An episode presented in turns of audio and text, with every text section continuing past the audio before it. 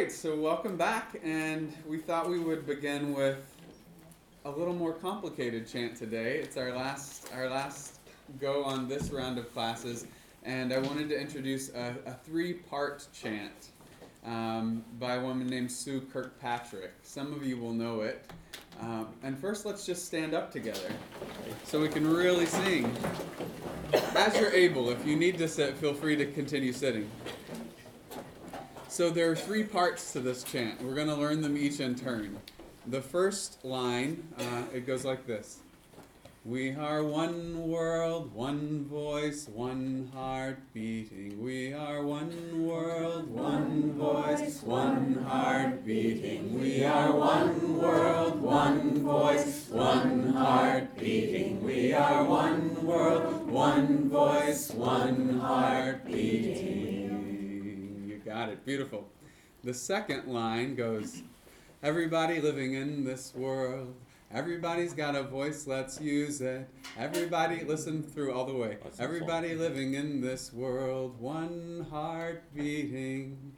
Everybody living in this world, everybody's got a voice, let's use it. Everybody living in this world, one heart beating again. Oh, yeah. Everybody living in this world, everybody's got a voice, let's use it. Everybody living in this world, one heart beating. Everybody living in this world, everybody's got a voice, let's use it. Everybody living in this world, one heart beating. Okay. And the third line. we are one, and listen through um, both parts of it. We are one world.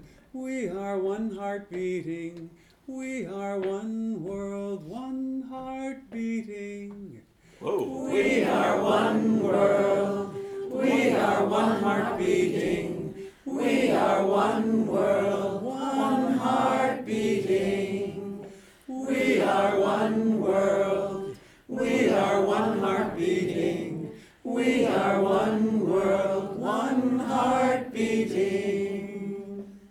So now we're gonna try to put them all So together. I have a suggestion. We're gonna We have, break I'm into sure we have a very good round singer here. Do you think, Karen, you think you can lead a part? Uh, Sure. Yeah, yeah. So- So I'll lead one part. All right. So what we're gonna do, we're gonna let's say over here, divide roughly there. Part one, section two, section three. We'll bring in section one. We'll bring in section two. We'll bring in section three. Once we get all the parts, es- and I can help bring each Yeah, one. yeah, okay. Once we uh, get everything established, then you can switch parts as you want to and sing anything. But let's get them all. You're also going. welcome to run around and wave your arms. You are. You So are. wait, uh, we're, we're singing one part over and over here. Yeah, one part over and Yeah. over. Okay. One part. One part. One part. Just One But part. once they get started, you can sing any part you want. Okay. Once they're all brought in. Okay. All right. All right. So take a breath.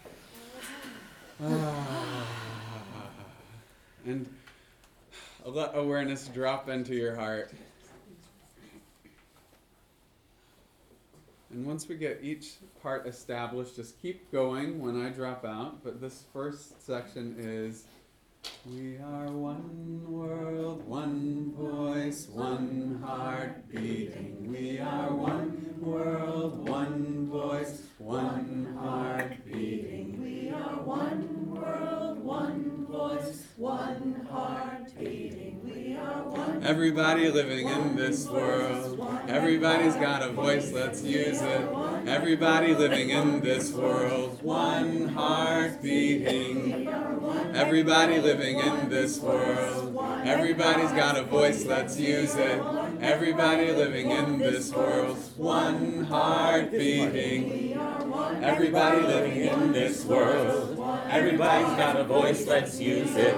Everybody live in this world, one heart beating. Everybody living in this world, everybody's got a voice, let's use it. Everybody living in this world, one heart beating. Everybody living in this world, everybody's got a voice, let's use it. Everybody living in this world, one heart beating. Everybody living in this world, everybody's got a voice, let's use it. Everybody living in this world, one heart beating. Everybody living in this world. Everybody's got a voice, let's use it. Everybody living in this world. One heart beating. Everybody living in this world. Everybody's got a voice, let's use it. Everybody living in this world. One heart beating. Everybody living in this world. Everybody's got a heart, let's. Everybody living in this world. One heart beating. Everybody living in this world. Everybody's got a voice, use it. Everybody living in this world. One heart beating. Everybody living in this world. Everybody's got a voice. Everybody living in this world. One heart beating.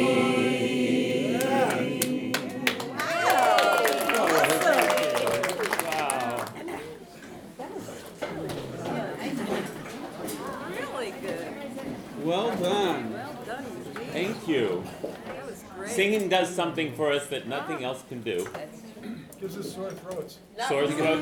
Well, Other things can do that. And uh, this class, if you recall, this is our this is our reflection and wrap up session. So we haven't brought new texts, and we're not going to we're going to use this as an opportunity for us to reflect, but also give you all a chance to reflect on what uh, this series has given you, how it, what you've learned, how it's changed you, what it makes you thinking about, anything at all. Uh, so this won't be the the same uh, kind of uh, uh, uh, teaching that we've done in the other classes, and uh, that's uh, so that's what we're going to do today. Uh, do you have words that you want to begin with? Hmm. Well, let me take a moment of silence and see. Oh, that's so wise.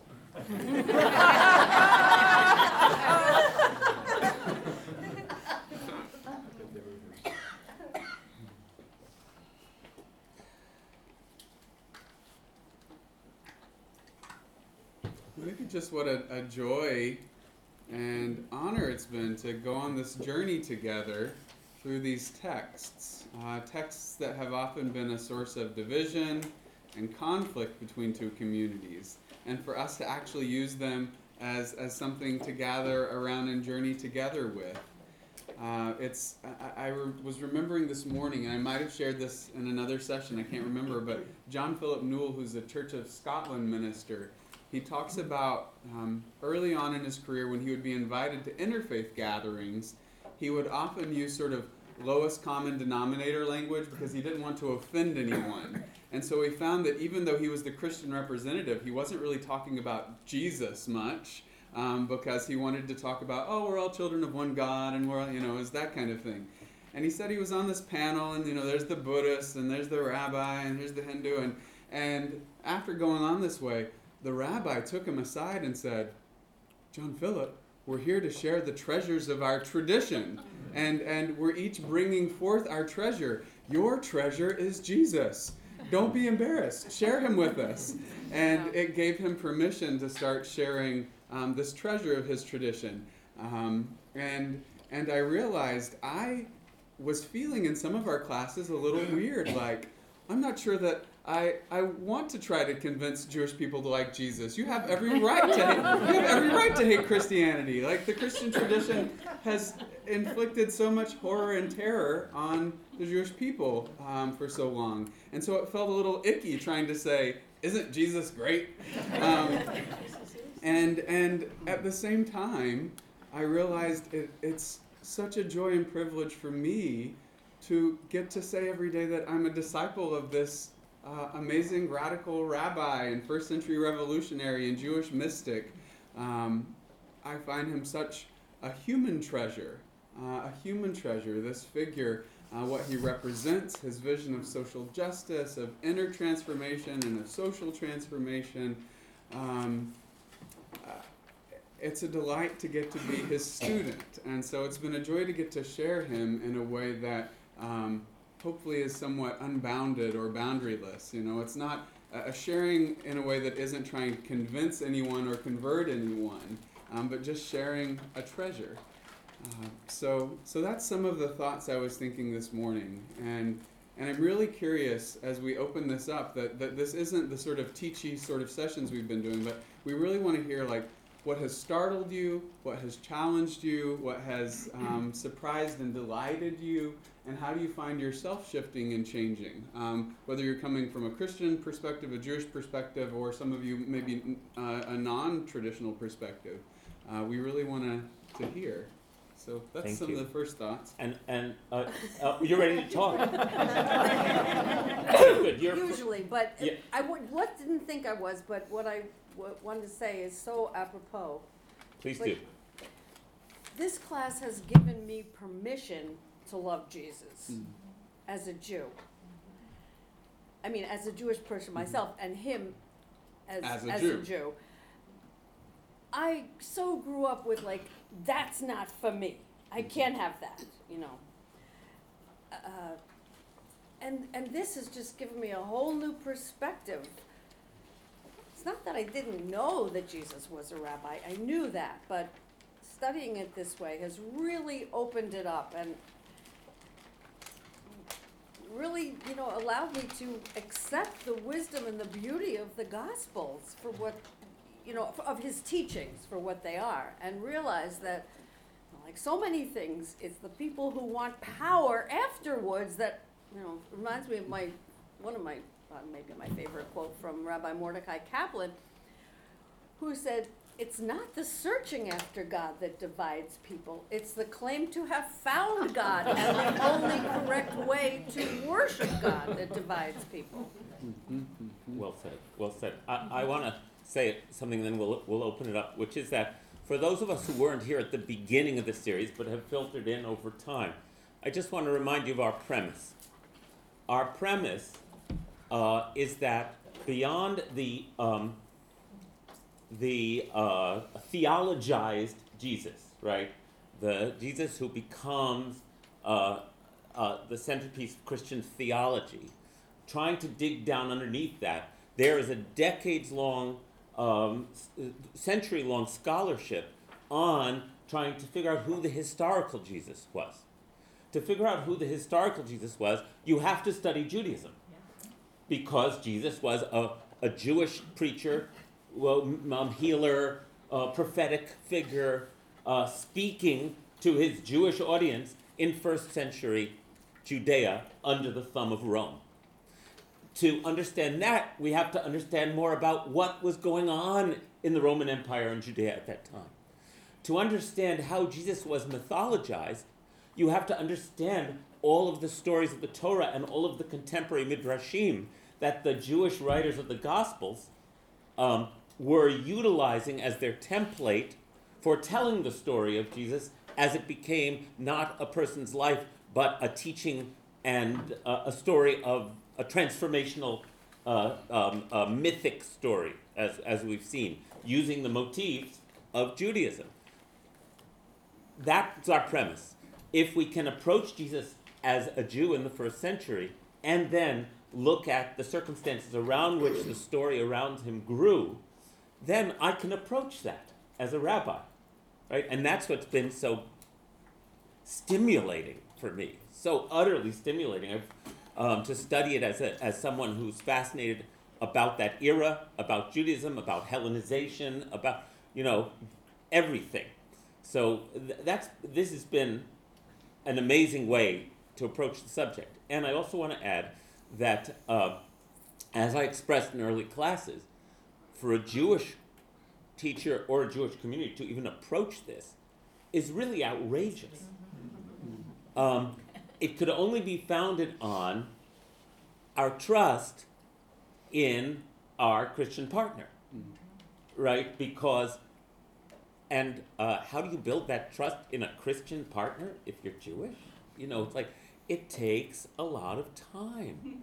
Which we've been doing together for what five Five years five now. years us and even longer before. Susan did a lot of this same work. Right, and Susan, community. oh, we have to thank Susan for opening the door to the Susan Hawkins class, uh, who created our first interfaith study group together. Um, and, uh, oh, it's such a relief. It doesn't mean I'm not fully aware of the number of Christians who I am simply an object of their story. I'm not a su- I'm not a person in my own right. I'm not. I'm filling a role in their story as a Jew, and it's like I don't know how to talk to those people, right? I have to, in some way, defend Judaism to those people, but there are plenty of Christians who are not doing that right now, and there we can become co-travelers, right, on our respective and intertwining religious quests. And that's what this has been like. Um, it's been really, uh, I, I, we're just getting started. It's a beautiful, beautiful thing. So now, now I've said what I wanted to say in that regard, and let's hear from folks. Um, we'll just start over here. We'll go around. People will have a chance. Jack? I just want to say, this class has been so wonderful for me. It has opened up so many doors, emotionally, spiritually, everything else. It is something I've been looking forward to every week. I can't wait to the next class. The readings are phenomenal. I love the annotated version. It gives me so much more information, setting up a context that I didn't necessarily know about before. And as a disaffected Christian who became aware of the historical Jesus back in the nineties with John Dominic Crossan and others, it still has been like Borg says, meeting Jesus for the first time again. And I really love this Jesus, this rabbi, and putting him in the context of his Judaism with the allusions back to the Old Testament. That's blown my mind, where he was, oh, well, this is what they said in Isaiah. This is the exact passage, so forth and so on. And then when we got to John, which is a gospel that I never liked because of the anti-Semitism, I saw that, ah, I understand why, but even more so, that first chapter with the word and the, the allusions back to Heraclitus and the pre-Socratics blew my mind. And then we have the, the divine Sophia. This is just like opening up all new areas of interest and intrigue for me. I can't wait to do more. I Thank uh, you. you guys will do it. Oh, I hope so. I hope so. Miriam? having been raised a Protestant and not rejecting Jesus, but rejecting all the heresy, the rigmarole around it, was, um, so I found Judaism as my comfort zone, this congregation. But one of the things I grew up with, because we had these art windows with Jesus with the sheep and the lambs, two weeks ago, the Parsha, the portion we read of Moses, when he escaped from Egypt, that he was taught to be a shepherd. And that it was when he was holding, looking for this lost lamb, that he saw the burning bush. Right. Whether that's a midrash or whatever it is, it's like, there we go. That's the one exciting thing I've seen and experienced in this class is how my childhood stories have now a connection to my Judaism. Mm. And I was reading, this is real, I was reading about the destruction and war foretold that you wrote about how Jesus foretold that the temple would be destroyed and there would be wars. That's what I read. And in my growing up, when he was complaining about, you know, doing these things on Palm, on that week, of speaking out and saying things that were wrong. And I was saying, wait a minute, that's what I experienced in Christianity. So it's very interesting to have this whole play. I'm mm-hmm. really studying that. So I appreciate that very much. I feel like I can hold it all. Mm-hmm. Mm, thank you. Beautiful. And that's isn't that what happens? Every tradition, a founder essentially comes as a reformer and breaks open the tradition anew, and then the new tradition eventually calcifies and rigidifies and entrenches and you know becomes institutionally and hierarchically heavy and and then you have to have someone else come in and smash it open again. And that's what the whole lineage of prophets are doing. They're coming in and smashing it back open again. Uh, yeah. And they're not appreciated for it. And then, until after the fact, and then they're Well, immortalized for it. right, but then their teachings, as Matthew was saying, get co opted into, as the new movement becomes powerful, the urge for power takes over, and a new institutional structure and dogma is created, and so it's it's it's ironic and sad and utterly human that these these teachings that are supposed to shatter our um, comfortable power um, relationships uh, becomes enshrined as a way to maintain them. And so it goes. Joan and then Gary. Um, my story, um, I was raised as a Reform Jew in, in, in my family home and uh, accepted my mother's request to get um, confirmed. It wasn't bat mitzvah. Mm. And I did so because uh, in Sunday school they told me that I would become part of the congregation of God in getting uh, confirmed. And for me, wow, this had incredible meaning, expectation. Um, so on that day when the ceremony was over and I stood on the bema and nothing had happened, I burst into tears.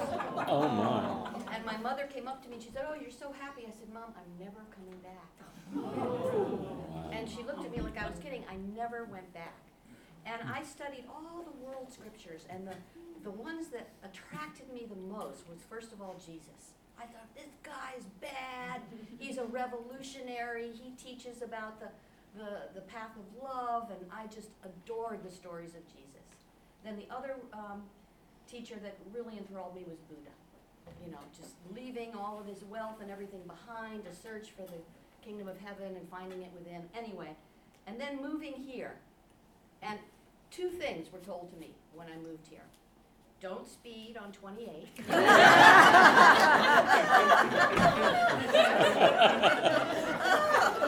and meet Rabbi Jonathan. Oh. Must meet Rabbi Jonathan. I said, I, I gave up Judaism a long time ago. I'm not going to use it. No, I kept on hearing it, kept on.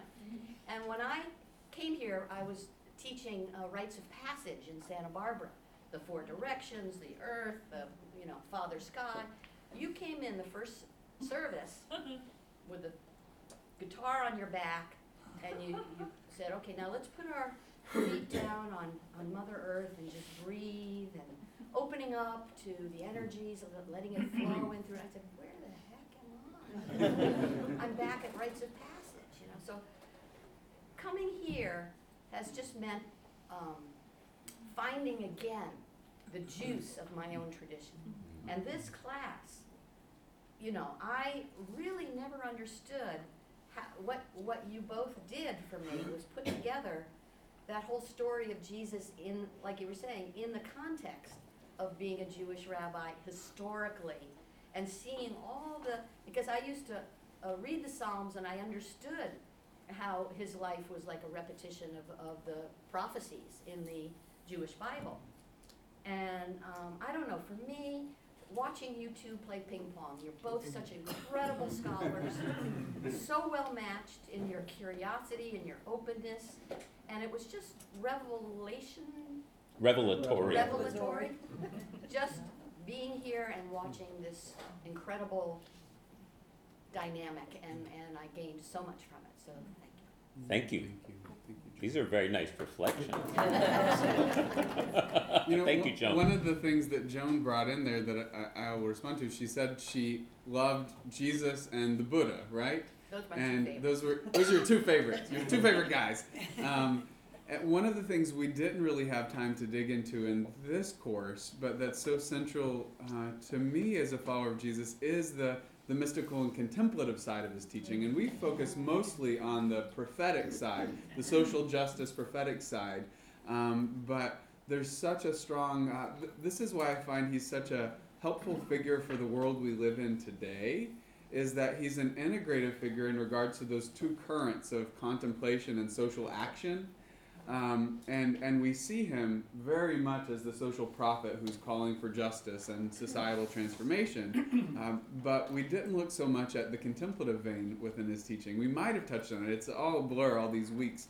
But we see again and again he has a rhythm of withdrawal, retreat, and um, quiet contemplative prayer. Um, in Mark's gospel, we get his practice described as uh, early in the morning while it's still dark he would go away to a quiet place and there he would he would pray there he would be with god. And we see him calling his students into retreat. When they've been out um, teaching and sharing and healing with the crowds he'll say let us withdraw to a quiet place. And they'll get on the boat and go to the other side of the lake to um, you know recharge. And so that contemplative active balance that often in the history of religion we've pulled apart and especially in christianity we cloister our contemplatives away in monasteries, and then we've got our, you know, crusader social justice activists burning themselves out on the streets. And um, in Jesus, I think we see such an integrated model uh, or balanced model of those those two things. And and that may be very much the case with all the, the great Hebrew prophets, that integration. But it's one of the things I so appreciate about him as a teacher, that they're both there. Uh, thank you. Well said. Two thoughts about that. One is that getting up before the dawn was the standard practice of uh, in Jewish prayer. The morning service is called shacharit. That means dawn. Shachar is dawn. So the Talmud goes to great length to ascertain when is it dawn and when should you do these prayers. Uh, so he was doing his morning shacharit. Again, just to contextualize, he wasn't. Everyone wasn't like watching um, YouTube while Jesus went and did his beautiful morning prayer. All spiritually connected Jews were doing males, especially because this was incumbent on men, and we don't have the record, uh, basically, of what the women were doing. They didn't have time. Uh, they didn't have time. They were meditating in a different way. They were meditating a different way, says Patricia. That's right, over the dishes. So, um, uh, um, so I want to I want to point that out once again. If you read about Jesus getting up at dawn, that's because he was A pious and uh, you know mystic mystical Jew. So, for example, I mentioned this in another class. Rabbi Akiva, who is the mystical and social activist par excellence in Jewish teaching from the latter part of the first century, uh, it says about Akiva that he would, uh, when he would pray by himself, he would he would um, move so ecstatically, bowing and standing and and and swaying that he would start his prayer on one side of the room and end up on the other, which is a ex- great ex- description of ecstatic prayer, right? Uh, and he would take a long time, and then it says, but when he led uh, the congregation, he would shorten his prayers so as not to be a burden to the community who had to go to work, say, for example. And another story about, about that's told another sort of classic statement in the Torah, in the Talmud, is that the the Vatikim, which I don't know how to translate Vatikim because it means how would you translate Vatikim? We say veterans. the veterans, the old timers, the guys who really are good at this, uh, would meditate for an hour every morning before prayer. Right? So, in the time of first century Judea, these practices were widespread, and Jesus was participating. So, again, that's been how we. I want to contextualize always because Jesus, we lost the context when Christianity just went uh, separated itself uh, and uh, uh, from from its Jewish roots in that way. Um, uh, let's see, Gary, and then I'll go over here. We'll get over to this side of the room, I promise. I- I would like to present a, a- a question to the group about music, um, but just a couple quick observations prior to that. William James says that the uh, most divinely inspired individuals are highly intelligent neurotic. He says that- Highly intelligent William James, a famous writer about the varieties of religious experience from er, 1908 or something. Henry James's brother. Right, and, and he said, He said the, uh, the most divinely inspired individual must be highly intelligent and a neurotic. Uh, oh, good, that to have fit right in. essentially the, the patience to stay with something. So that, and, you know, I've been wondering throughout this course about these guys who wrote these gospels. And asking myself, uh, were they divinely inspired? Were they just very bright, attuned guys, or were they simply bloggers? And I'm, I'm still dealing with that question. Um, Bloggers. Uh, I just, keep, roll with it, everybody. I just got turned on to a book that I'd like to, to recommend called Approaching the, the Quran, um, which takes the position, it's a translation of a number of the surahs, but takes the position that the Quran has been radically misunderstood because it's uh, replete with uh, multiple meanings that have been reduced one way or another. And this guy translates the text in several ways and presents the rhythm and the beauty of it in that way.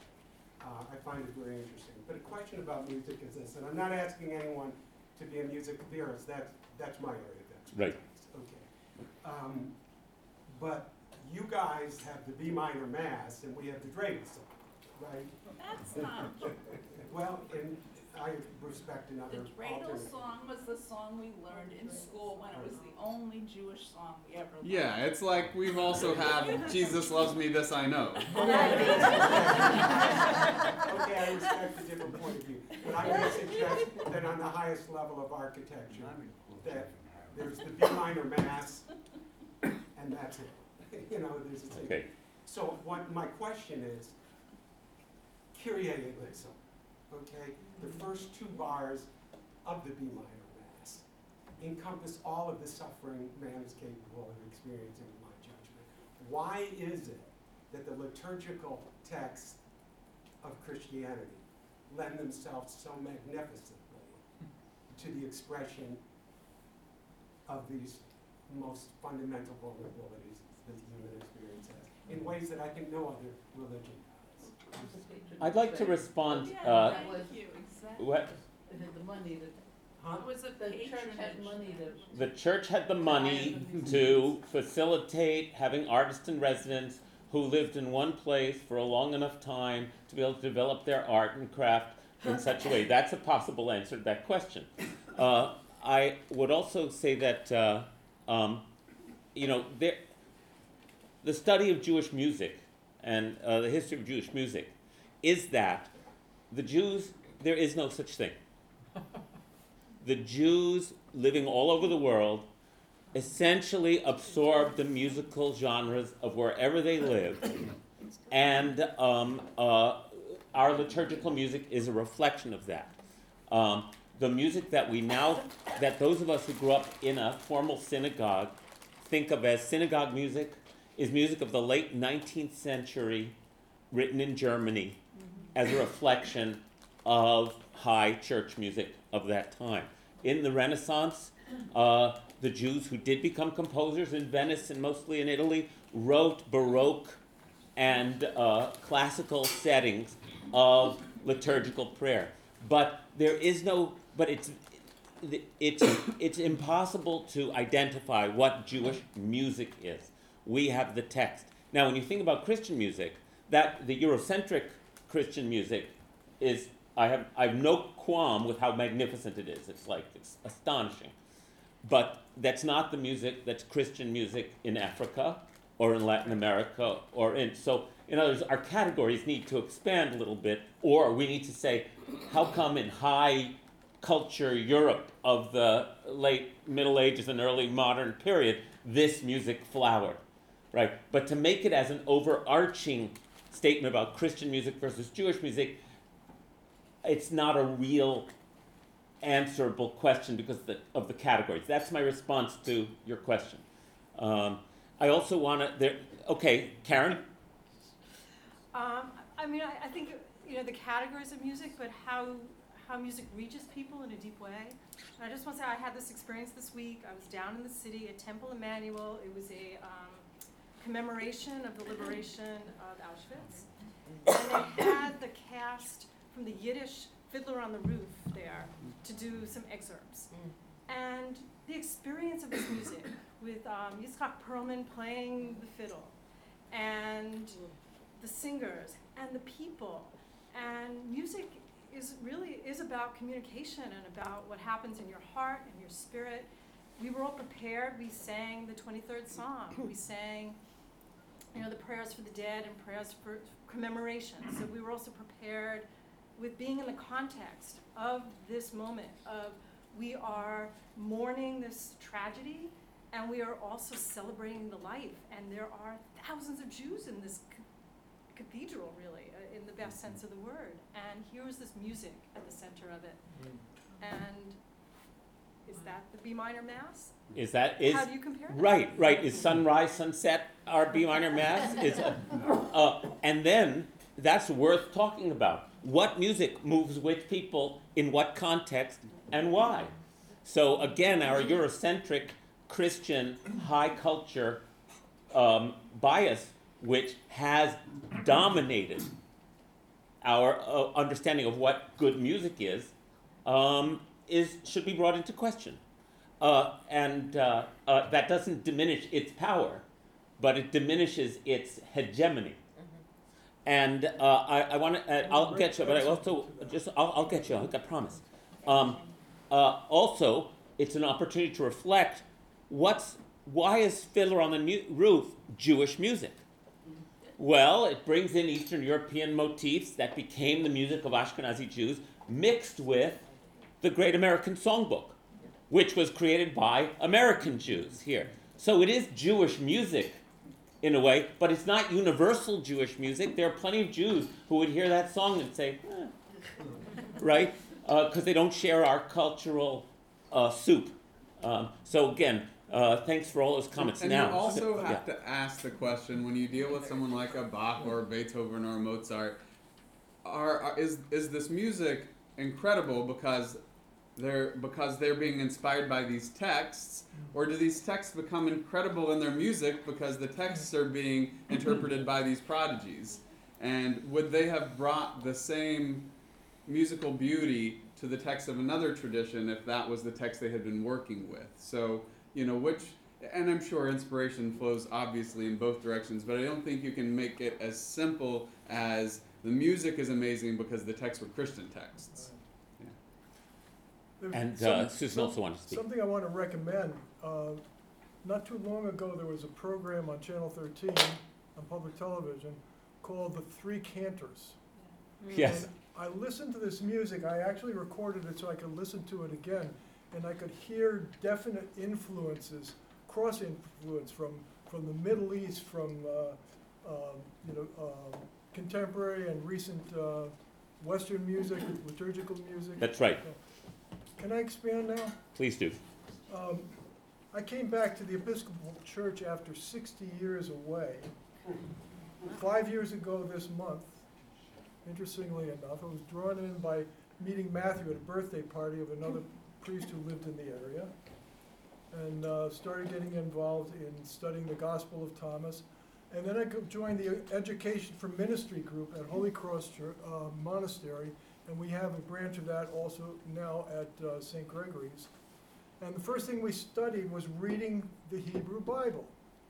And I ha- had a lot of difficulty with it. I had difficulty with the violent parts. I had difficulty with some of the misogyny. But there were a lot of jewels there from, from Genesis and from Isaiah, you know, that started lighting it up for me. And then coming into this class, I thought, hey, that's what Jesus was reading too.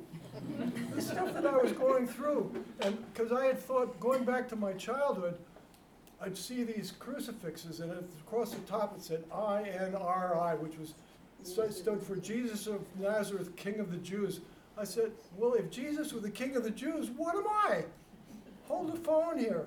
So, Come on. So, so getting the perspective now, I think this expanded perspective that Jonathan and uh, Matthew have presented has been really enlightening in so many different ways. And uh, I have to say two things. The first one is if for some reason the, the parish at St. Gregory's collapsed and disappeared, I would be perfectly comfortable coming over and joining this group. I'm absolutely serious. I feel as at home here as I do in my own church. That's beautiful. I'm, I'm reminded of a little ditty we used to say when I was a kid, and this was after I got, as a seven-year-old, I got invited to a Seder at the local Reformed Temple in Croton on Hudson. They invited kids from Sunday schools from all over the town. My first experience of Jewish food, and gefilte fish, nah, but the matzah was great. After that wonderful experience there, we had, came away with this little ditty. It said, roses are reddish, violets are bluish. If it wasn't for Jesus, we'd all be Jewish. I never heard that. And I'd be perfectly happy of, of- of joining this congregation if for some reason my congregation was not, no longer there. And I consider you all part of my family, and thank you so much. Well said. Well said. Well said. Susan, you had your hand up before. Well, Yeah, I wa- wanted to go back to Gary. Yes. And Matthew somewhat responded to that, but I wanted to, and this wouldn't be the place to do it, but I would love to know what Gary, how Gary would go about thinking about his question of the, those words and do they lend themselves uniquely to extraordinary music? Let's w- uh, let's have that conversation sometime. Not now, but it, but I'm sure you'll, this is your field. I'd be fascinated to talk to you more about it. Absolutely. Yes. Um, I have a feeling that there are a number of people here who might agree with me. Um, I'm astonished at how much I did not know. Mm. And I find that, that to me was just Oh, she's astonished at how much she did not know. how much I did not know. And, um, I mean, others have expressed it differently, but the feeling in the room in this day and age, when everybody's fighting with each other, that people can, 50, 60 people can sit and be kind to each other and not find that a problem is awe-inspiring. Oh, thank you. Because the world is very troubled. Should I repeat that, Ronnie? If, if they. Yeah. Yes. Well, this, some people don't have loud voices, so I'll repeat it. Okay, yeah, I Um, she was saying that the fact, in addition to uh, being aware of how much we don't know, and then how stimulating it is, uh, deeply stimulating to uh, learn, uh, the other thing is that a group this size can be together, searching and learning together without getting on each other's, uh, uh, uh, in each other's faces and being, being uh, you know, we can treat each other kindly and in the spirit of dialogue. Thank you. Thank you. Yes. Yes, um, so I want to thank you both, it was a wonderful series, and what was most profound to me was the part where you talked about, uh, them both being a si- siblings, uh, coming out of the womb of the destruction of the temple. Right. And, um, so I have some comments that, uh, accentuate that, that I would like to express. And I've written notes so I don't lose any of them. Good, and thanks for standing up. That'll help. Yeah, yeah. Yeah. So in the same way you describe them as siblings, the Pathwork Guide addresses this very same concept. And he says the original intent of Spirit was that Judaism and Christianity would be one religion. That was the original intent. And he goes on to say it is meaningful and not an accident that Jesus was born within the Jewish religion.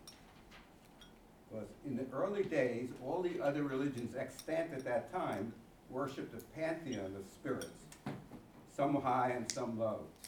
And the Jewish people were the only ones who believed in one God. So actually, the way I see it, the religious lineage of all Christians can be traced back to Judaism. They may well be called Jewish Christians. Simultaneously, the Jewish religion teaches that the Messiah would come to fulfill the scriptures. And the guide suggests that it would be false loyalty tradition, to tradition for Jews not to open their minds and hearts to the possibility that Jesus was indeed the extraordinary incarnation, the Messiah. So Jews who are open to the possibility would become Christian Jews.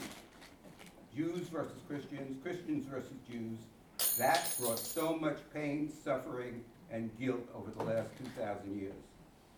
The guide suggests that as we move into the new age, a new possibility emerges, a unitive possibility.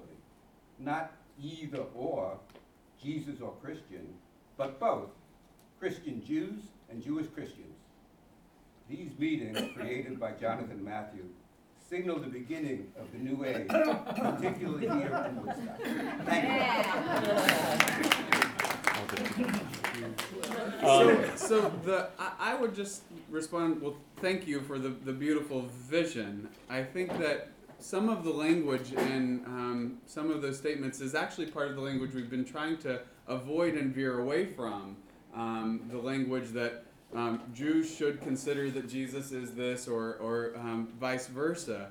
Um, part of my understanding part of I think what we've been looking at here is that, uh, for example, a concept like Messiah we can see that as a cultural hope and expectation within a religious tradition. And then that category is applied to the experience of Jesus.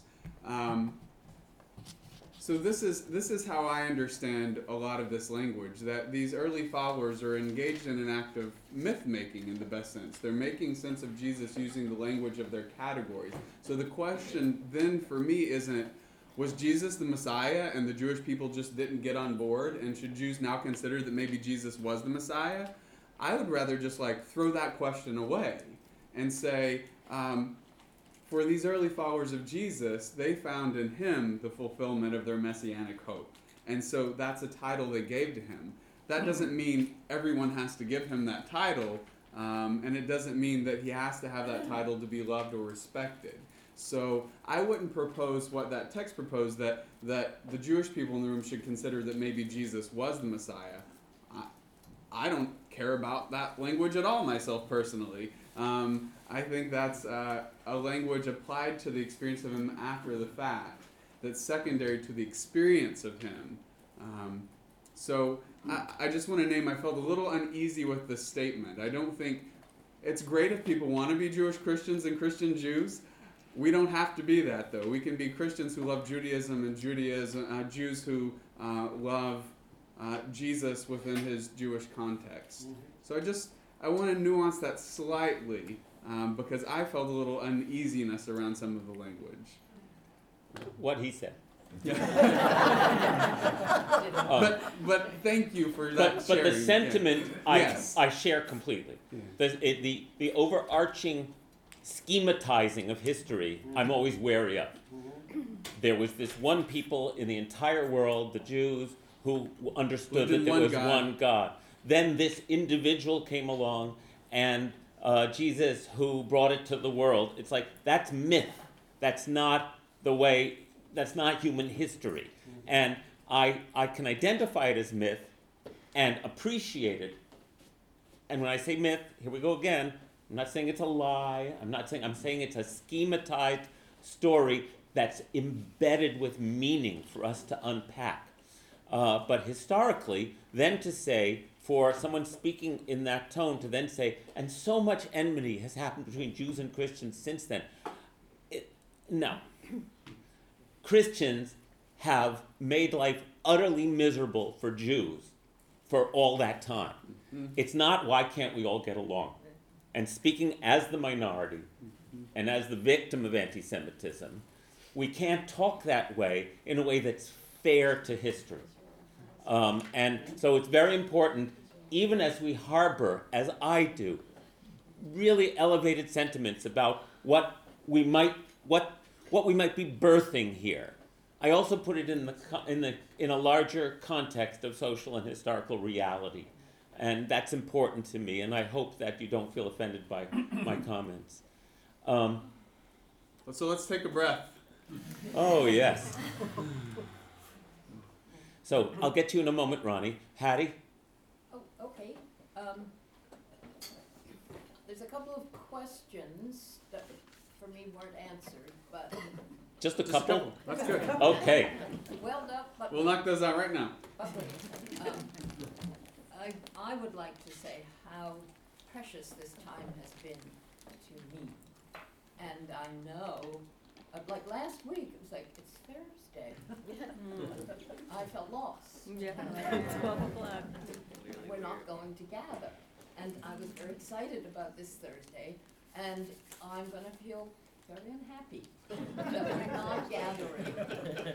Because I love, I love this, and I love everybody who's here, even if I don't know everybody. It doesn't matter. But, um, but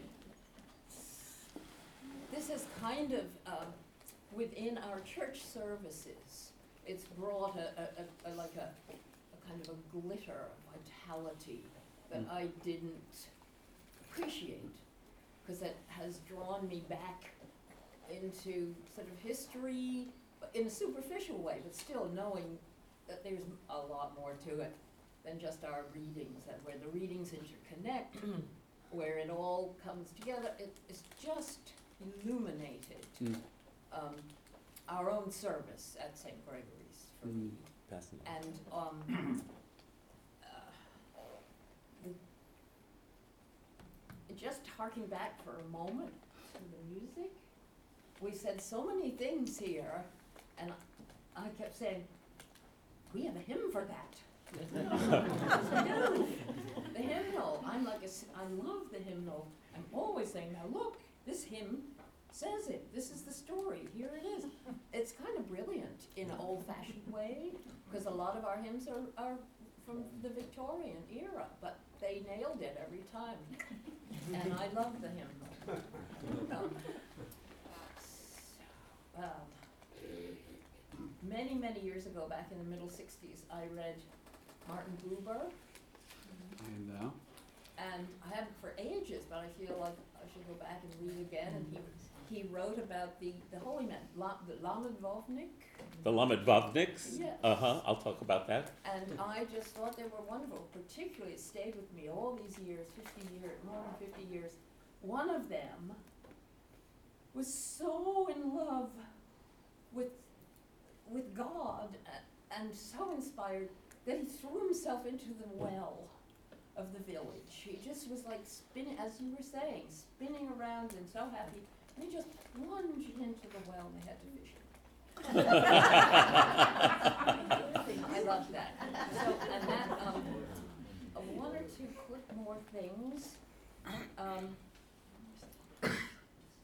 what we're studying actually isn't unique, goes way back in, before two thousand years, before three thousand years, before five thousand years into the records of, that we know of, of the ancient civilizations and the stories. They, almost everyone has the sto- the ancient stories are, are very similar. The virgin birth, all that kind of thing. It's still, it's there way before this. And what, let's see, I always, I wanted to ask you, I don't know, what's the difference between the Torah and the Talmud? Oh, oh very okay, good that's a crucial question. Short answer. The Torah is known as the written Torah. The Talmud is under, called in our tradition the oral Torah, um, which was eventually written down. So the Talmud is this massive sea of commentary, expansion, and um, um, uh, explanation, exploration of the Torah. The Torah, when it became canonized around, say, 400 BCE, we're not sure the exact date, uh, as soon as it was canonized, it couldn't be revised any further. And, a, and then, right from there, a body of interpretation began to arise that culminated in a collection a thousand years later when it was finally collected and written down called the Talmud. So the Talmud is the compendium of all the commentaries on the Torah after it became a fixed written text. That would be my short answer. Do you think it's accurate enough? Uh, I think you need to say what the Torah is. The Torah is revelation. It's scripture. It's the five books of Moses. Uh, so those first five books of the Hebrew Bible, that's Torah. that's Torah, but also when we use the word Torah, it can expand to include the entire Hebrew Bible, or it can just refer to the five books. But it's, it's understood to be that's the, that which we call the Hebrew Scriptures, written down and fixed. Does, does it mean teaching? Torah means, as we've said, Torah means teaching. That it doesn't mean law, right? Lahorot means to instruct or to teach. So that's another important thing. Torah means teaching. Talmud means learning. All the books. This is Judaism, right? Everything, all our words. Mishnah means teaching. Talmud me, in Talmud means teaching, learning. Torah means teaching. That's what all the holy books are called teachings in Judaism. Uh, they're not called the law. That is a, um, uh, even though that's how it gets translated into the Septuagint, law. as law. Right. In Greek, that got translated as law, but then that got captured by Christianity to stereotype Judaism as the religion of law as opposed to the religion of love. And so, if you think of Torah as the law, you are embedded in the Christian worldview about what Judaism is. Um, uh, Jeff. Oh, I'm sorry, Ronnie's next. Hold on. Wait, wait, wait. Oh. Two more quick things. You go ahead, Hattie. We have time. Okay, um, so, um, the real bombshell for me in all of this was to find out that it's actually Paul who set down the tradition of the Last Supper. Um, that he saw this event, which is core, central to the church services, in a vision. Well, we don't we don't We know. don't That was know one interpretation. We're told he says, "I received from the Lord what I passed on to you." That on the night before Jesus died, and he recounts the story. So he's the first to set that story down, and we don't know exactly where he received it from because he says, "I received it from the Lord." Yeah. So Well, in one way or another, it came through Paul. yes, he's But the it first to somehow- recount I always wondered, how, who was writing down the thing there on the Last Supper? Who was recording it and how was it recorded? But it came to Paul from uh, uh, other sources rather than actual presence. I, that was a bombshell for me. And one more thing, if you don't mind. Um, the word Hosanna was translated, please save us. That's right. That's what it means. And so I was like, how weird is that? That the angels are saying, Hosanna in the highest, please save us in the highest? I didn't, it didn't. Well, it could also mean redeem. Yeah. Um, let's see, Hoshea. Hoshea. Uh, It save. sounded more like a, like a celebratory thing, but it's actually a plea to. N- No, it's a plea. Hoshana is a plea, a plea because it's the prayer for rain. Uh, it's primarily associated with the prayers for rain in Jewish tradition, and we're we're praying for the salvation of the rains to fall. Yeah. We sing it all the time in different. Yeah. But that's, but it didn't, I thought it was like this praise thing, but it actually is kind of. Well, it becomes a praise, but it's also it's not a, right. It's different than Hallelujah. It is very different. Ronnie, Okay, thank you. That was great, Hattie. this has been a, a, a really wonderful learning experience. I never knew practically everything that I learned uh, at this session. But for me, it's un, I feel this tremendous unsatisfactory feeling because I feel there's been a big disconnect between what you fellows were telling us and the reality of the existence we live. Mm-hmm. And I find it very disturbing, which makes me think, well, what is all this? A lot of baloney? Uh, what's it got to do with the reality, with, with the Holocaust, which is so horrendous? And where is all this love and, and goodness and sanctity of life and image of God? Where is that in terms of the realities of today? I mean, all these bits of knowledge that are so intellectually interesting. I could go on all day and listen. But what's it got to do with the reality that we live with? What's it got to Everything. do Well, with the I Holocaust? just want to, I just want to say, Ronnie, I think many of us feel exactly the way you do and have that same internal conversation. So I understand your point. And once again, as I've told you many times, I have the questions, but I don't have the answers. And we're here to seek together. And if I could tie it up with a bow, I would be so happy, and I cannot. But what what does what we've been exploring have to do with the realities of the world we're living into? We're exploring uh, a, a way forward as a human family. We're exploring the great message of justice and love at the heart of our traditions. Um, and so I think what we've been exploring has everything to do with how we confront the dark realities of, of life in the world today. We need this work to heal old wounds, to heal old misunderstandings, to confront the the crises and the injustices and the darkness that we face. So I think what we're doing is very much um, relevant uh, to finding a way forward. And the question you're asking, well, what about all the horrors of history? Um, now that's a whole nother series of classes, of course. But as we've looked at, This was not a class on the history of anti-Semitism. Right. It was a class on We've taught that these here. basic texts, these gospel texts. Of course, sometime after these texts emerged and after Jesus came on the scene, as he did, uh, his movement was co-opted by and merged with Roman imperial power, and it became an official state-sanctioned religion backed with imperial authority. And everyone was expected to join the state religion. Um, and, and so suddenly you have something that doesn't look very much at all like what the original rabbi himself was up to.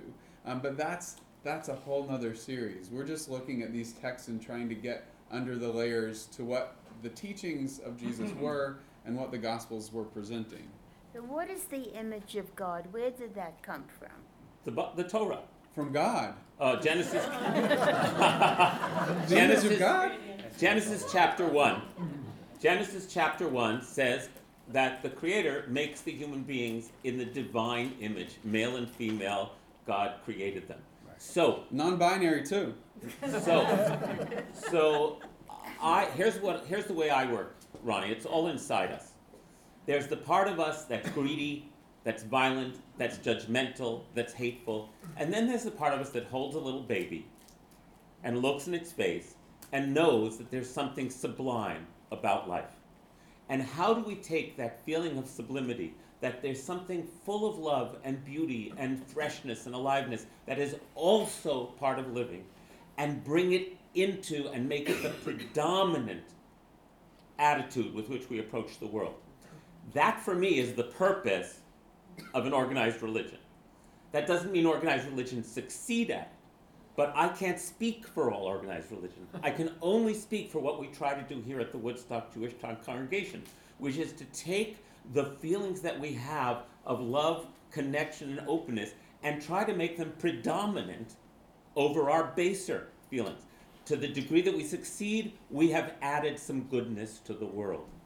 And uh, that's about all I can say about it. And for those who want to participate in this experiment as opposed in the experiment of he who has the most stuff when they die wins, um, should participate in this sort of gathering. And uh, there's no guarantees. I can't fix the world. We're careening towards disaster. And I'm still going to do this because it makes my life filled with goodness and love. But and so- I'm not going to give in to the bitterness and to the hatred. So, what else is there for me to say, Ronnie? It's so palliative. This whole Palliative? I com- Palliative, okay, so now this me. here we completely disagree. okay, we will continue to disagree about that. I think, like Martin Luther King thought, that the power of love was the power that we need to bring as much into the spotlight and into human relationships as possible. If you consider that palliative, then you will choose other strategies. I can't guide you on those other strategies. This is the path I've chosen. Bravo. Avis. Um, I'm so glad you called on me right now because everything you've all said has been so inspiring and I want to thank you both so very much. But not only you, but it's also the input from everyone here who's sitting alongside me. Um, one of the, I, just two things. The first is, I wish history could start on the history of religion with the end of this class. Because I don't want to know anymore. Right, let, let, let, let's let the movie end here, everybody. All I can say is that if it stopped right now, we wouldn't be doing a lot of the things and crying at night and being depressed, etc. So if we could stop now, fine. The second thing is, because, the reason I put my hand up right then was because uh, you mentioned Martin Luther King. And la- last Saturday night, we saw King in the Wilderness. We showed that movie here. And I have to tell you, by going to this class, made me understand Martin Luther King in a different way. I was hearing his words, and I was hearing your words. I was hearing what we were talking about here. And when he was talking about poverty, and I was thinking about how Jesus was so concerned about the poor and their environment and leading them into goodness and to try to open the eyes of the world to people who were needy. And I said, that's what we were just talking about. That was Jesus. Mm-hmm. And that this story, Martin Luther King, like the night before he died, I felt that I was at the Last Supper. And it was so emotional for me that I, I just couldn't calm down for a very, very long time. So you helped me, when you talk about being modernity, well, there it was, for me, Mhm. that your explanations of things that happened two thousand years ago happened in nineteen sixty-eight. Thank you. Uh, uh, I, I truly feel that King is fully deserving of being considered as part of the ancient Jewish prophetic tradition in the way he spoke and in the way he lived his life. And he was shot and killed, right? So does that make everything he did a waste? You know, no, it means that we humans are a very conflicted bunch. And, uh, and that, and also I want to remind you that Jesus was speaking on behalf of the discarded and of society in the firm tradition of every Hebrew prophet, right? So he didn't invent that language either. And thank you, Avis. Jeff, you wanted to speak before. I thought maybe Hattie would understand the Talmud a little bit better if you explained to her how many volumes the Talmud is. the Talmud is 47 volumes, and that's just what got. Once the Yeah. In the sixth century, when the Talmud was finally like, okay, this is it. Well, there was actually a Babylonian version, and there was a, a Palestinian version because these were two different Jewish communities. And then, once it was all completed, there was all this extant material that was still being that didn't get included in the collection. And so there's more books outside the Talmud. So when we in our Jewish tradition, when we call it the oral tradition, because whatever got written down was not even was like a slight, uh, just a, a sort of like a, a snapshot of the entire oral tradition. And that's why in the Jewish tradition we, re- we refer to it as the Sea of Talmud. Um, yeah, yeah, it's and it's a living tradition. Barbara. Barbara. Um, I spoke a little bit about this um, to you, Jonathan, it's the end of this last class, but what I've been struck by is just a feeling of such honor and awe and gratitude for these first century Jews who, in the midst of the Roman occupation and destruction and horror and the, the whole temple being razed and thousands and thousands of people dying, it, there were these glimmers, these bright lights that these intelligent beings who were heartful and they loved God and they had this intimacy and they somehow they kept this going. Whether it was in rabbinical Judaism or Christian the Christian offshoot but there was something that here we are today 2000 years later speaking about it and we don't even know how many people lived and died to you know carry the torch and pass it on to us. And I just want to honor just these amazing people Mm, who allowed us to be here now. mm, Thank you. Barbara, that's important. Thank you and well said. Arnie? First off, all, all credit to our wonderful teachers and rabbis. And, and, and I, when, when uh, Matthew speaks, I, I, I feel I'm listening to a first century rabbi.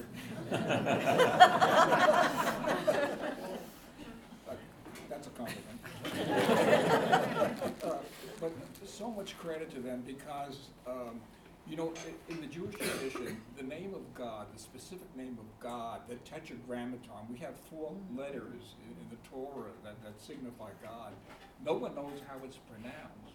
No one, not even the rabbis, no one knows how it's pronounced. Arnie, it's important to, to tell people this. It's not pronounced Jehovah, which was a rendering into German that then, because of the Yud and J being, and the Hey and the Vav and the Hey becoming anglicized. And it's not Yahweh, which is a scholarly take on how the name was pronounced. We actually do not know the name of God. So it's, it's also called the ineffable name of God. In other words, you don't pronounce it. But the, uh, our teachers, there's another ineffable uh, name uh, in the synagogue, and that's Jesus. And that's something. That's right, Yeah. that's right. Never, that's anathema. We don't say that in the synagogue. So, um, our teachers have effed. the ineffable. F the ineffable. They have effed. No disrespect. That's great. It's true, we've broken a taboo. Yes, you've. We're you've broken the breaking a box. taboo. You've broken the box. And we're seeing what happens. And that's Which is again, that's just kind of how I roll. I mean, you didn't know me when I was 20. But So that's that's what's exciting. Artie, c- continue. What were you gonna say? Uh, so, uh, uh, I'm, I'm connected to history, and, and I, I've always trying to understand why this split, why this split, or what, what happened, what was the crucial point? why the split Why this after the after the temple was destroyed? And, uh, uh, Rabbi Gregory, uh, Ra- Ra- Rabbi Matthew. Saint Gregory. said, Saint uh, Gregory. Well, uh, because the, there came a point where uh, the Christians were anathematized. Anathema, you know, it is like um, serving laud to a vegetarian, that's an anathema. So uh, the, the, the uh, uh, Christians were anathematized, the Jewish Christians were anathematized. Um, so I, I'm trying to find out, like, where did this happen? Where, where did this all start? But, uh, so I started reading the Bible, the, the Christian Bible, years, years ago. I picked the wrong book. Uh, I picked the book of John. Oh. Bad book to start with because Especially if you're a Jew. yeah, everything, everything is context. Yeah. Everything is context. If I had started with Mark, that would have been quite, quite a different thing. And Matthew and Luke, of course, you know, uh, secondary to that.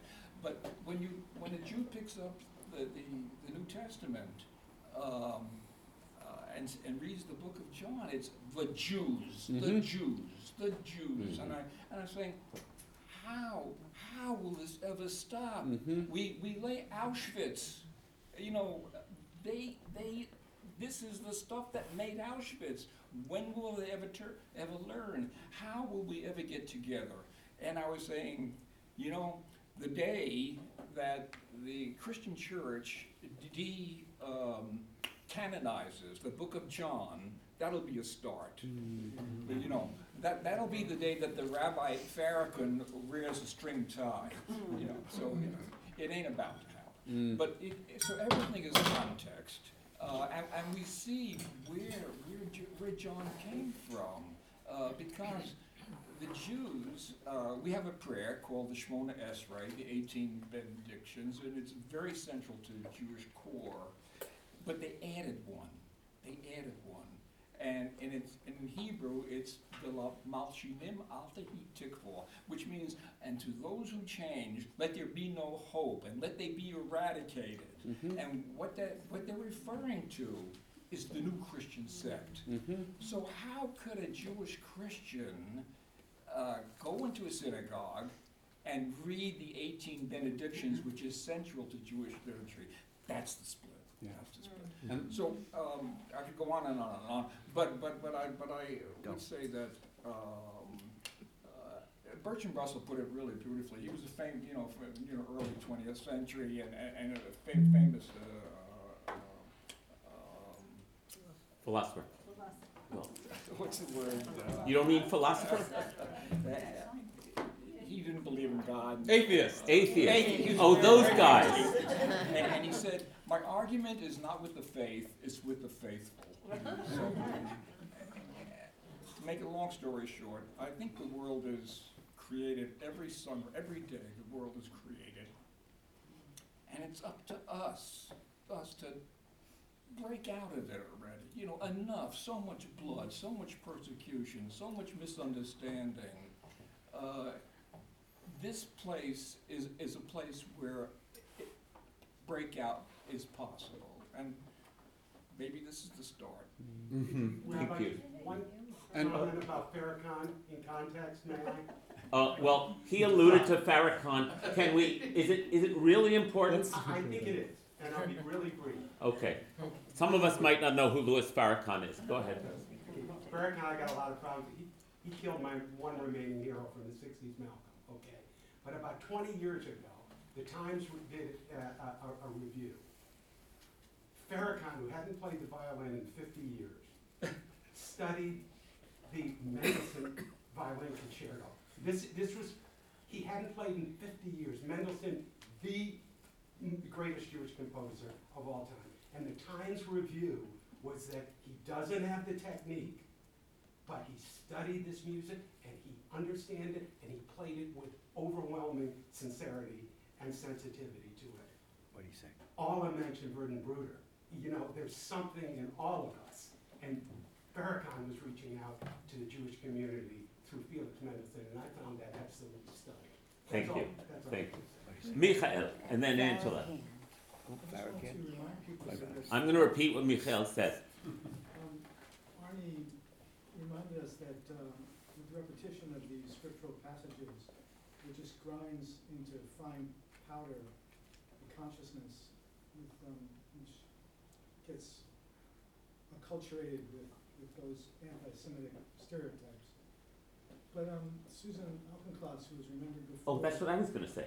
Oh, yeah, okay, so why don't you say? So, um, you know, we face, a, we face a, a, a, among the many challenges we face in uh, inter-religious, inter interfaith, interspiritual uh, understanding are, the, are our sacred texts, right? When the Gospel of John blames the Jews for killing Jesus, we have a problem, right? Especially when it becomes the heart of the um, Passion Week liturgy. Like, it's a gigantic problem uh, because this is what little kids are hearing from the get go. We have a ginormous problem. We're not. Uh, the, so, um, uh, uh, Reverend Susan Auchincloss has taken upon herself to start to begin a solution in the Episcopal Church by changing the lectionary, that is the required readings in church, to not highlight. You can't. You're not going to rip that section out because it's our sacred books, but by highlighting other passages and making. Am I saying that right? Well, and, and translating. I'm not saying it right at so, all. So part of it, part of what we're looking at, and Susan can speak to this, but as Arnie's saying, these texts emerged, um, John in particular, at the point when Christians or followers of Jesus were being kicked out of the synagogues. And so they were dealing with a deep wound in their consciousness that got expressed in the way they wrote their texts. And then that text becomes canon. We can't, as you suggested, decanonize because that's essentially rewriting history. The canon is an historical document, it is what it is. So, how do we contextualize the canon so we understand the wound that led to the text being read that way? So, part of what Susan has proposed, it's not just changing passages, it's a contextual retranslation of Ah, those passages. sorry about that. Um, so it's not deleting the passages, it's saying, okay, this word, the Jews here, we know that contextually and historically it was a reference to, let's say, temple authorities or or the Judeans uh, in relation geographically. Are there ways that we can translate it contextually that doesn't then sort of expand out to give a blanket statement about the Jews? Um, would you say more about that translation effort? Yes, um, I did start it, but it has now been taken over by the College of the Holy Cross, which is a very powerful Jewish, uh, Jesuit college in Worcester, Mass. So it's now unstoppable, I would say. Mm. Yeah. And it is, you know, it's just getting started, but the Holy Week readings, as appointed by the lectionary, have been translated by the team of um, translators that I found, and um, it's online. So if any Christian, um, I mean, they can't, I think most churches need permission from on high for a congregation to change the te- translation that they use in the liturgy. But they can certainly study it Mhm. outside of the liturgy, compare it to what's there. Anyhow, if anyone is interested, you, you can go to Readings from the Roots, Readings. Readings from the roots. yeah, Dot. dot edu dot bard. Ah, readings from the roots. Dot edu. Dot bard, as in Bard College. Um, and what that work does, because the way most of the mainline Protestant and Roman Catholic traditions work, they're authorized translations from the the hierarchy in your tradition, and so they will often um, authorize a number of translations. So in the Episcopal Church, we can read on Sunday the Revised Standard Version, the New Revised Standard Version, the New International Version, the King James Version. These are all approved translations.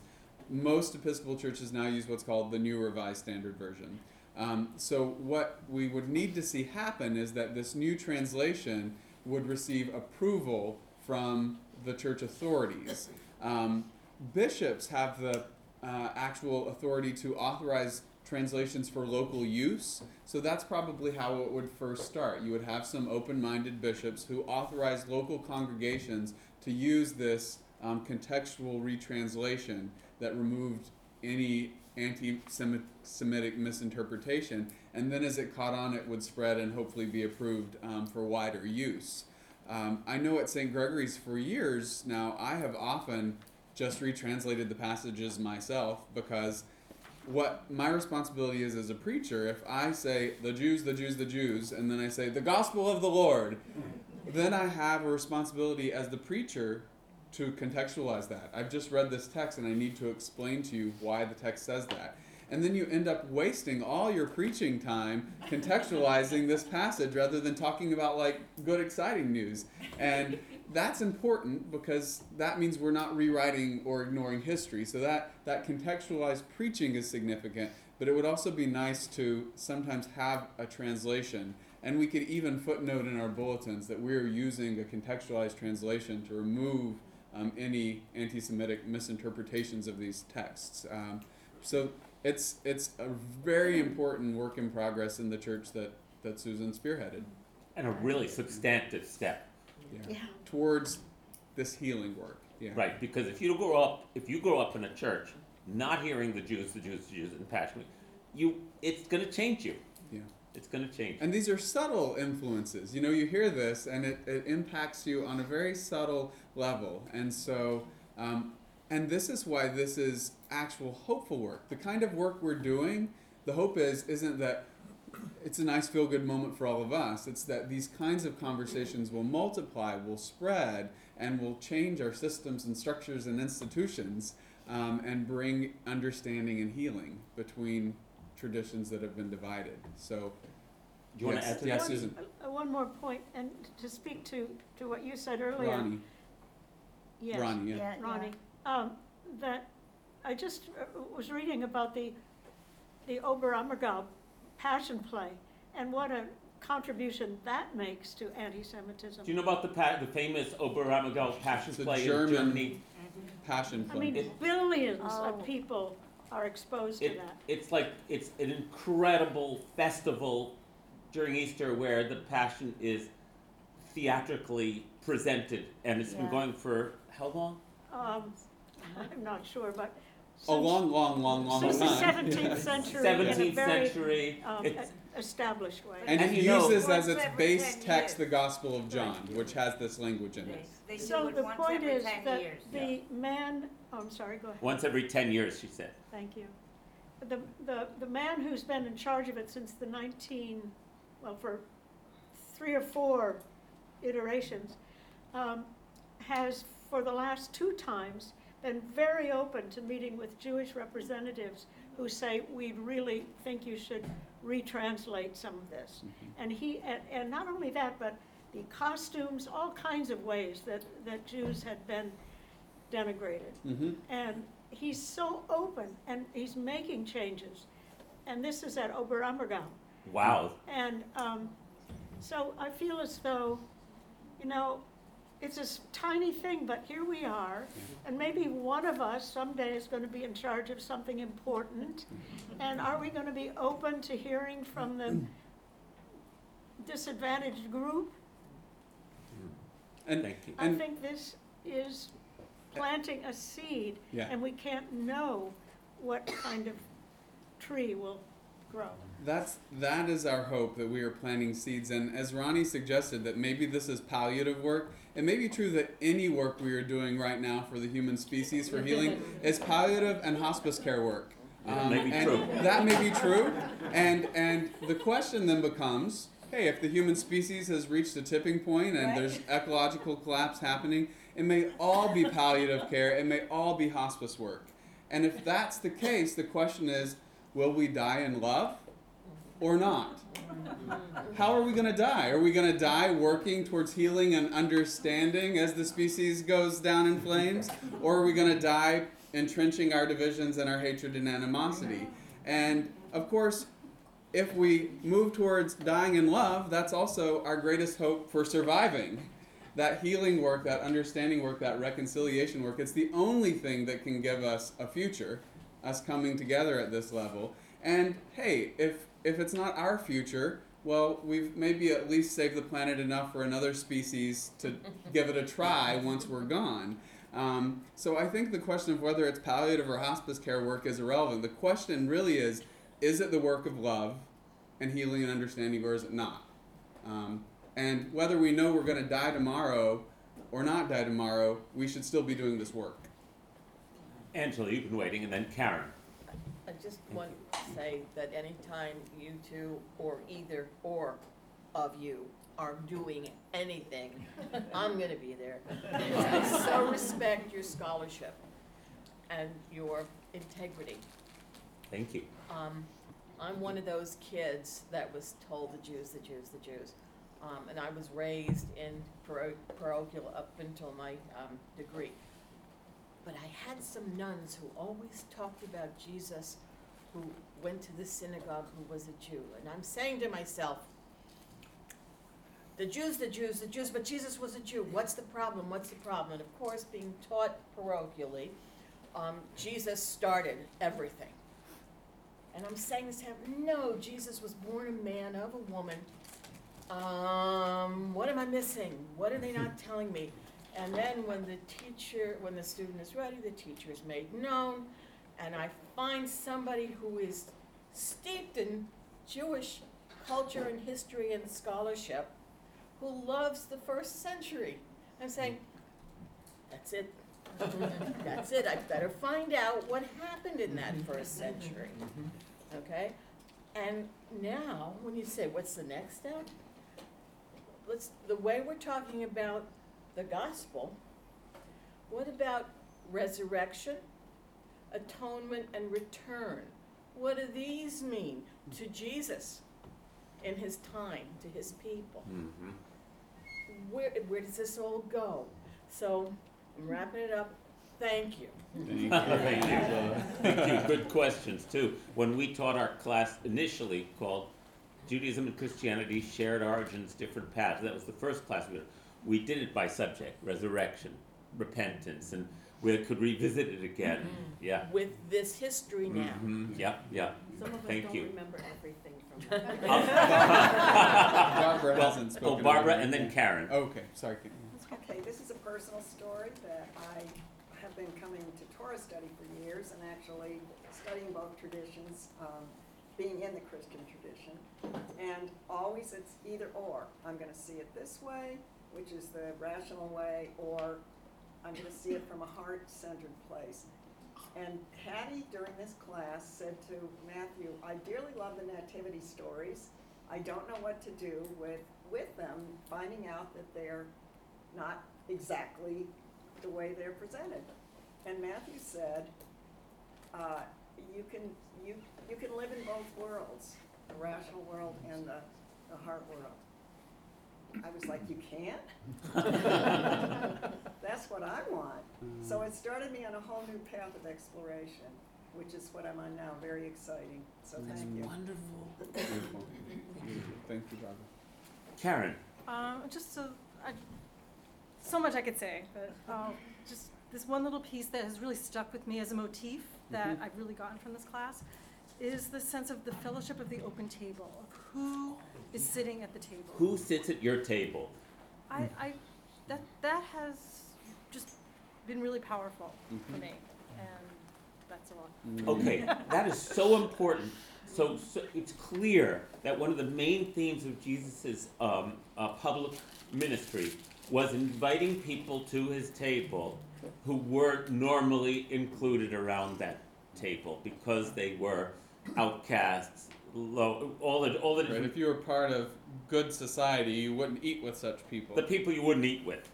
Um, and um, also, And- Judy, and the table is like is is our our society in miniature. Like we see all of the boundaries of society enacted at the table. Like that's where it happens. Right.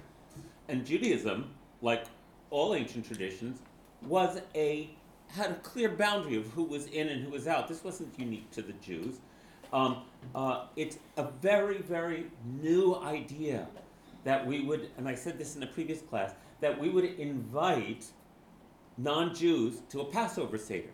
The Passover Seder is a recommitment to the covenant of Israel right? That's what it is. The people who are part of the covenant sit at the table and retell the story and say, This is who we are. One of the gifts of modernity, especially of Western democracy, especially of the United States, is this idea that we should all sit at the table together. Um, now, how well does the U.S. manifest it? We can talk about that forever, right? But this idea that we should all get a place at the table. Um, I'm going to sit at the welcome table. That we all get a place at the table. That's a sub, for me a sublime experiment in human relations, right? And so I'm part of the Jewish world who is embracing that as let's see what happens to Judaism if we really invite everybody to the table. Uh, don't know the outcome it's an experiment.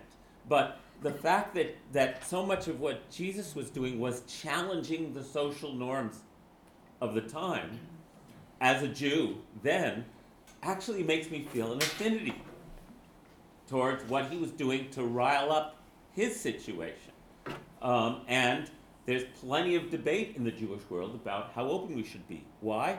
Because we want to survive, right? So uh, um, it's not it's not a slam dunk that we should open our table to everybody.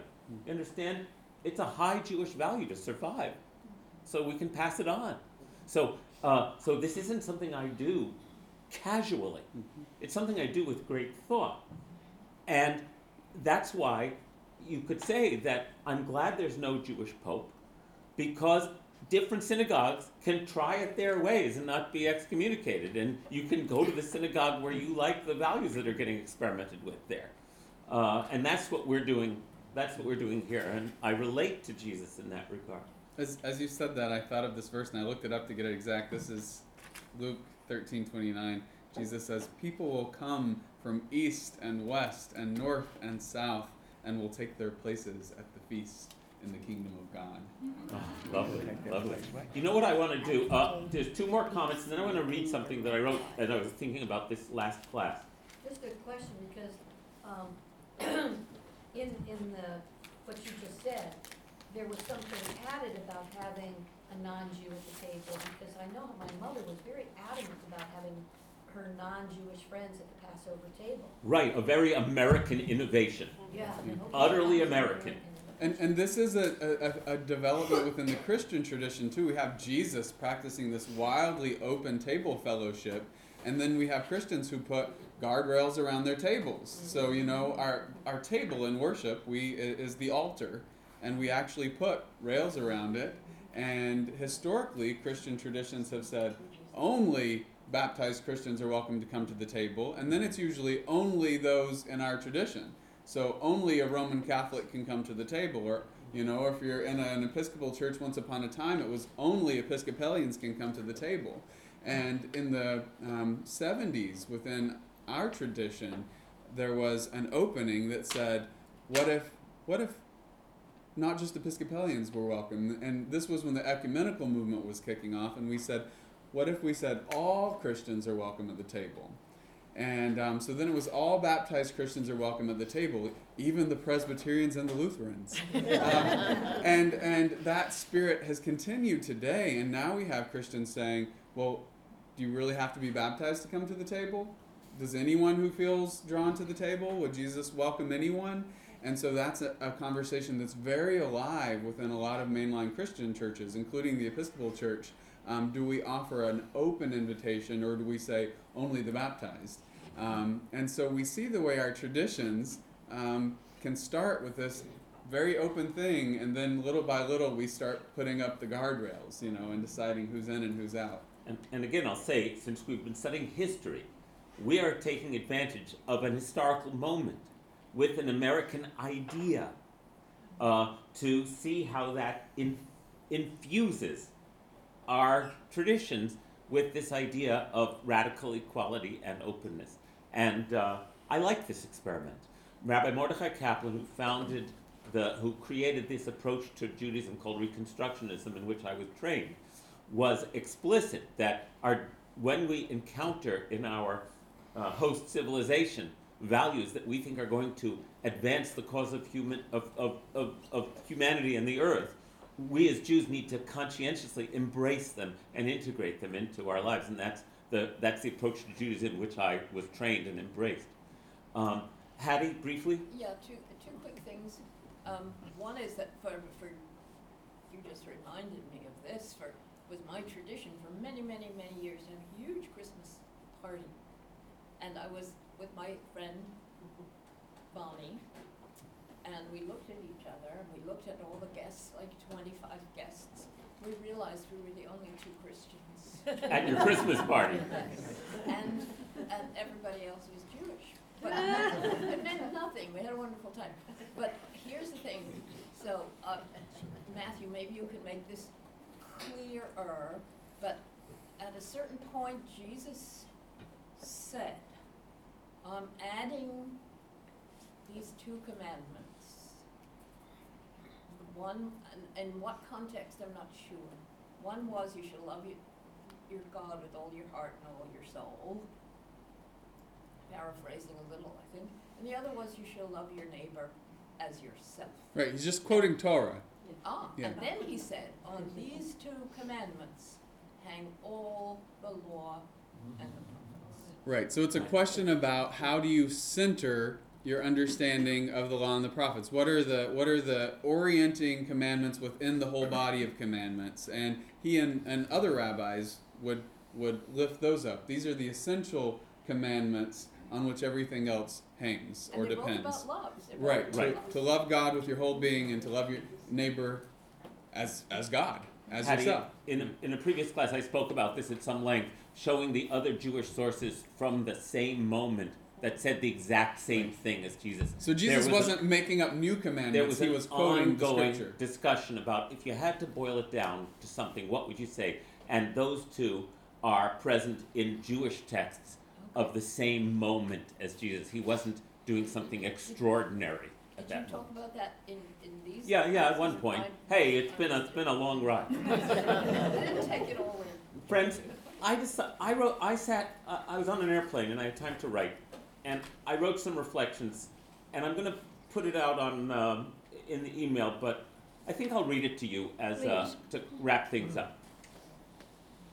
Uh, a rabbi and a priest studied the Gospels. Reflections. Jesus was a radical Jewish prophet and teacher, preaching and demonstrating an utterly authentic interpretation of the message of Judaism and its prophets. That is, no one is expendable, everyone is a child of God. His message was not rejected because the Jews were unwilling to hear him. He was not crucified because the Jews were cruel and lacked compassion. He was crucified because he challenged the existing power structure, Rome and its client temple priesthood, during a period of intense ferment in Judea. He really did present an alternative to Roman rule, the kingdom of God, as opposed to the kingdom of Rome. And not just any God, but the God of the covenant at Sinai. That is the God who frees slaves and protects the powerless. The God who demands justice and decries the abuse of power by human rulers. The God of the Jews stands in direct opposition to pharaohs of any age and any stature. Judaism promotes a fundamentally skeptical, even jaundiced view of the ability for humans to exercise power justly and compassionately. Pax Romana was cruel. It is well documented how many thousands of subjects were executed in order to preserve this peace and keep the taxes flowing to the coffers of Rome from throughout its empire. It's quite a different idea of peace than the vision of the Hebrew prophets. And everyone shall dwell beneath their vine and fig tree, and none shall make them afraid. The Jews of the first century were a fractious bunch, chafing under the intense tax burden of Rome while still maintaining their own ancient system of tithes and donations, struggling to accommodate Roman rule while still maintaining their own cultural independence as a proud and ancient people, absorbing the values and thought patterns and cultural forms of Hellenism, while at the same time adapting these values into Jewish frameworks, speaking Greek while still praying in Hebrew. There was no clear path forward as different groups engaged in retreat to the desert, active guerrilla warfare, spiritual resistance, assimilation, and accommodation. Desperation was rife, as were hopes of salvation, and these groups fought bitterly amongst themselves. The impassioned followers of Jesus of Nazareth were one of these groups. They were Jews. Following his execution, they struggled to make sense of his death. Jesus had died, but his teachings could still be passed on. They created their own communities, and the stories of Jesus' life grew into literary form. After the rebellion against Rome was mercilessly crushed, the Jewish survivors surveyed a catastrophic landscape. Countless dead and enslaved, Jerusalem and its holy temple in ruins, and still no salvation. These different factions of Jews tried to interpret this horror. Was the temple destroyed because of our own sins? Many rabbis took this position. Many followers of Jesus interpreted the destruction as a result of so many Jews not following their prophet Jesus. A rift grew wide between these followers of Jesus and other faithful Jews.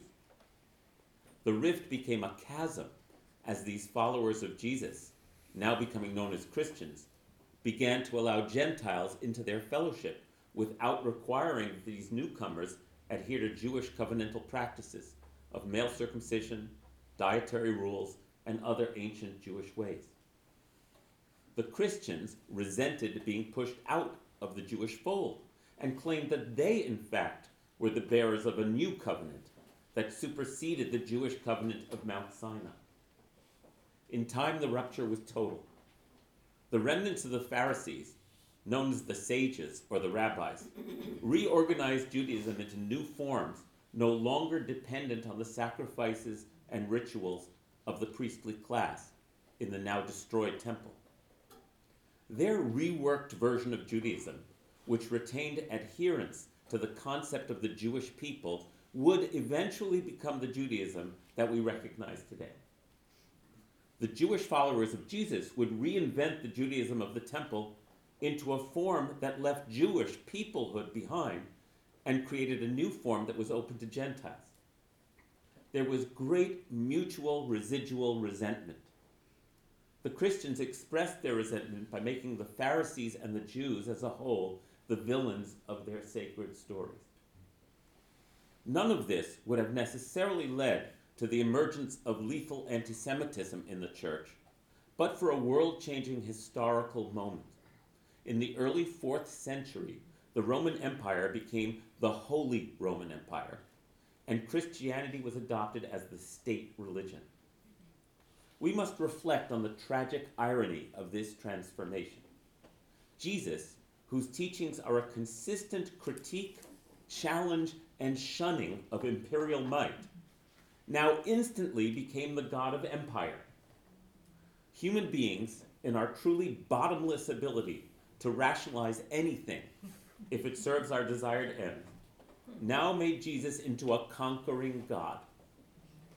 in the coming centuries, countless atrocities would be committed in Jesus' name against the very poor and powerless that Jesus had championed. But our course of study has taught me that Jesus' teachings are profound challenges to all social and political hierarchies. By contextualizing Jesus' teachings in the world of first century Judaism and its struggles under Roman military occupation, I find myself challenged by and relating to Jesus' example of radical spiritual resistance in the name of his God, which is also my God, to all abusive power structures.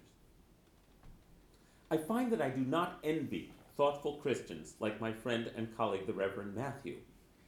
To reclaim the beautiful, spiritually alive, and challenging path that his tradition's founder taught, Matthew must continually wade through centuries of the abasement of those teachings in the name of domination and control. If I imagine myself in his position, I can feel in myself the urge to rationalize, defend, and apologize for these abuses, which are in fact perversions of everything that Jesus taught. Yet I deeply support Reverend Matthew's calling to bring forth and disseminate the profound and worthwhile living heart of his tradition, just as I labor in my own vineyard to do the same. It is odd to me to think that Judaism, in some essential ways, benefited from our history of political powerlessness. What I mean is that Judaism was founded by those who saw themselves as outsiders, slaves, wanderers, and thus brought into the world an ethos that values the stranger, the outcast, and the wanderer as children of God, no less worthy of dignity than any so called divinely ordained king. As political outsiders for hundreds and even thousands of years, we could continue to critique the abuse of political power with only minimal opportunities to abuse it ourselves. Of course, this did not, this did not prevent us from our own sanctioned tyrannies, accompanied, as they always are, by self serving justifications about God's plan. The subjugation of women, for example, in the Jewish tradition, comes immediately to mind. But again, I do not feel the burden of history clouding Judaism's core message in the same way that I sense a burden of history on my Christian friends. That said, the 20th century found the Jewish people exercising state sanctioned power for the first time in 2,000 years in the modern state of Israel. Many Jewish thinkers have addressed our return to power and the question of how to apply our ethos of justice for the disenfranchised now that we had raised an army and all the institutions of statehood. Could we withstand the lure of power? This is a battle that is raging in the Jewish world right now. I cringe as certain Jewish factions now summon our God in defense of their own desire for control and conquest. Many of these parties now indeed control the government of Israel. Power indeed corrupts. But the battle is not lost. And Christians and Jews who oppose this perversion of our ancient traditions' shared message can make common cause.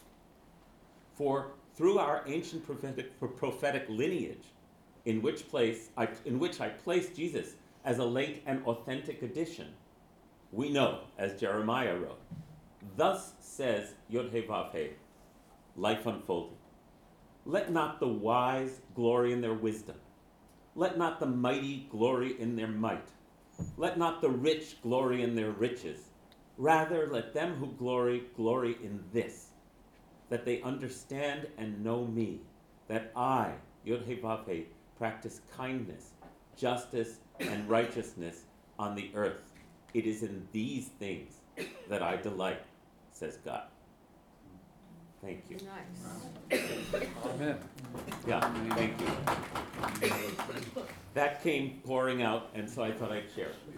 Thank you. Very nice summary. Um, And where that lead, leaves us in my mind is, you know, the question, what is our way forward?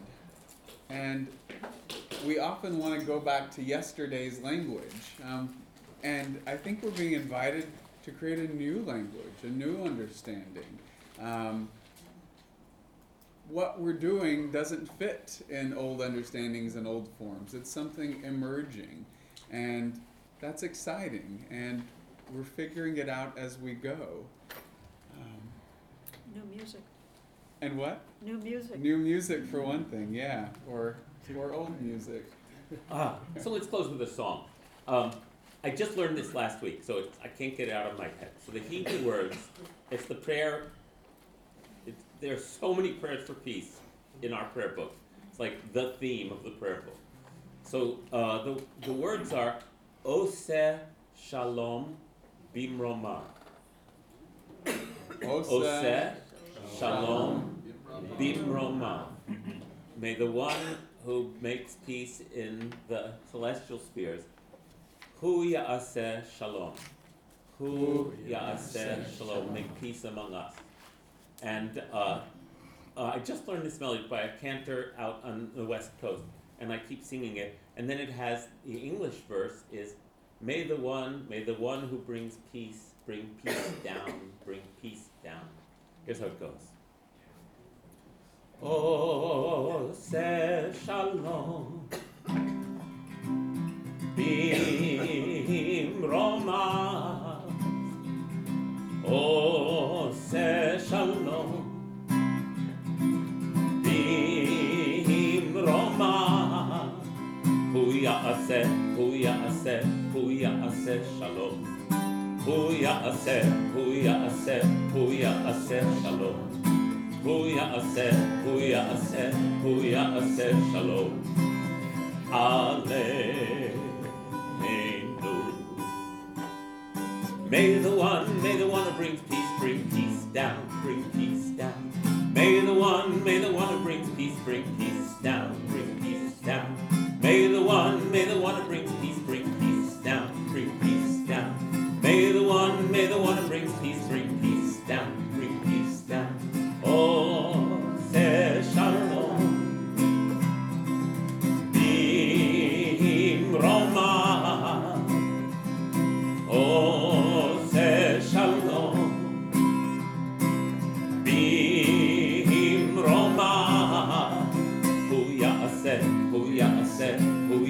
ya'aseh shalom.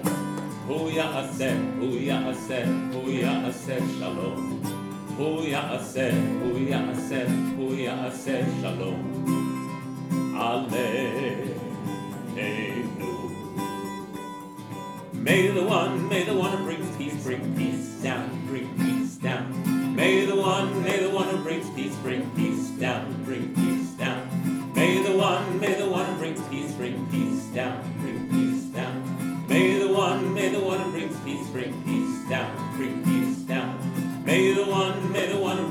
bring peace down, bring peace down. May the one, may the one who brings peace bring peace down, bring peace down. May the one, may the one who brings peace bring peace down, bring peace down. May the one, may the one who brings peace bring peace down, bring peace down.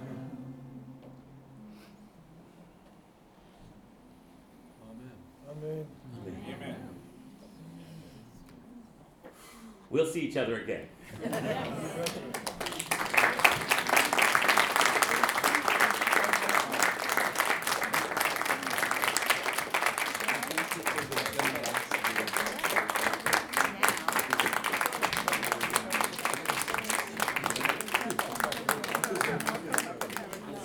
everybody. Thank you, Matthew.